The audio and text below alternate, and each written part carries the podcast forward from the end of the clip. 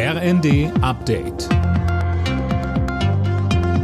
Stündlich neu. Auf den Punkt informiert. Ich bin Christiane Hampe. Guten Abend.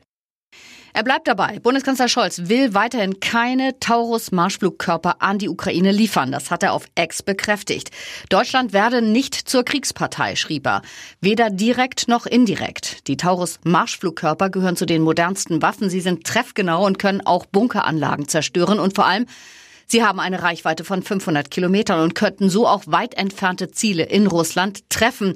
Und das ist genau Scholz Befürchtung. Vertreter der Ampelpartner Grüne und FDP hatten zuletzt immer lauter Taurus-Lieferungen an die Ukraine gefordert. Der Weg für einen NATO-Beitritt Schwedens ist frei. Als letztes Mitglied des Militärbündnisses stimmte jetzt auch das ungarische Parlament zu. Schweden wird jetzt das 32. Mitgliedsland der NATO. Ein Ende der europaweiten Bauernproteste ist momentan nicht in Sicht. Heute berieten in Brüssel die Agrarminister der EU über mögliche Entlastungen der Landwirte. Über 500 Ideen hatten sie gesammelt. Einig ist man sich, dass es schnelle Lösungen geben soll. Entscheidungen wurden aber noch nicht gefällt. Bundeslandwirtschaftsminister Cem Özdemir ist wichtig, dass es nicht zu Abstrichen beim Green Deal, den Klimaschutzplänen der EU, kommt.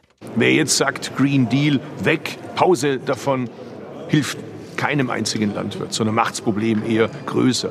Umgekehrt wird ein Schuh draus. Wir müssen den Green Deal so umsetzen, dass er praxistauglich wird. Die US-Mondsonde Odysseus hat ihre ersten Fotos vom Mond gesendet. Das Landegerät einer Privatfirma war ja vorigen Donnerstag auf dem Mond gelandet. An Bord sind auch Messgeräte der NASA.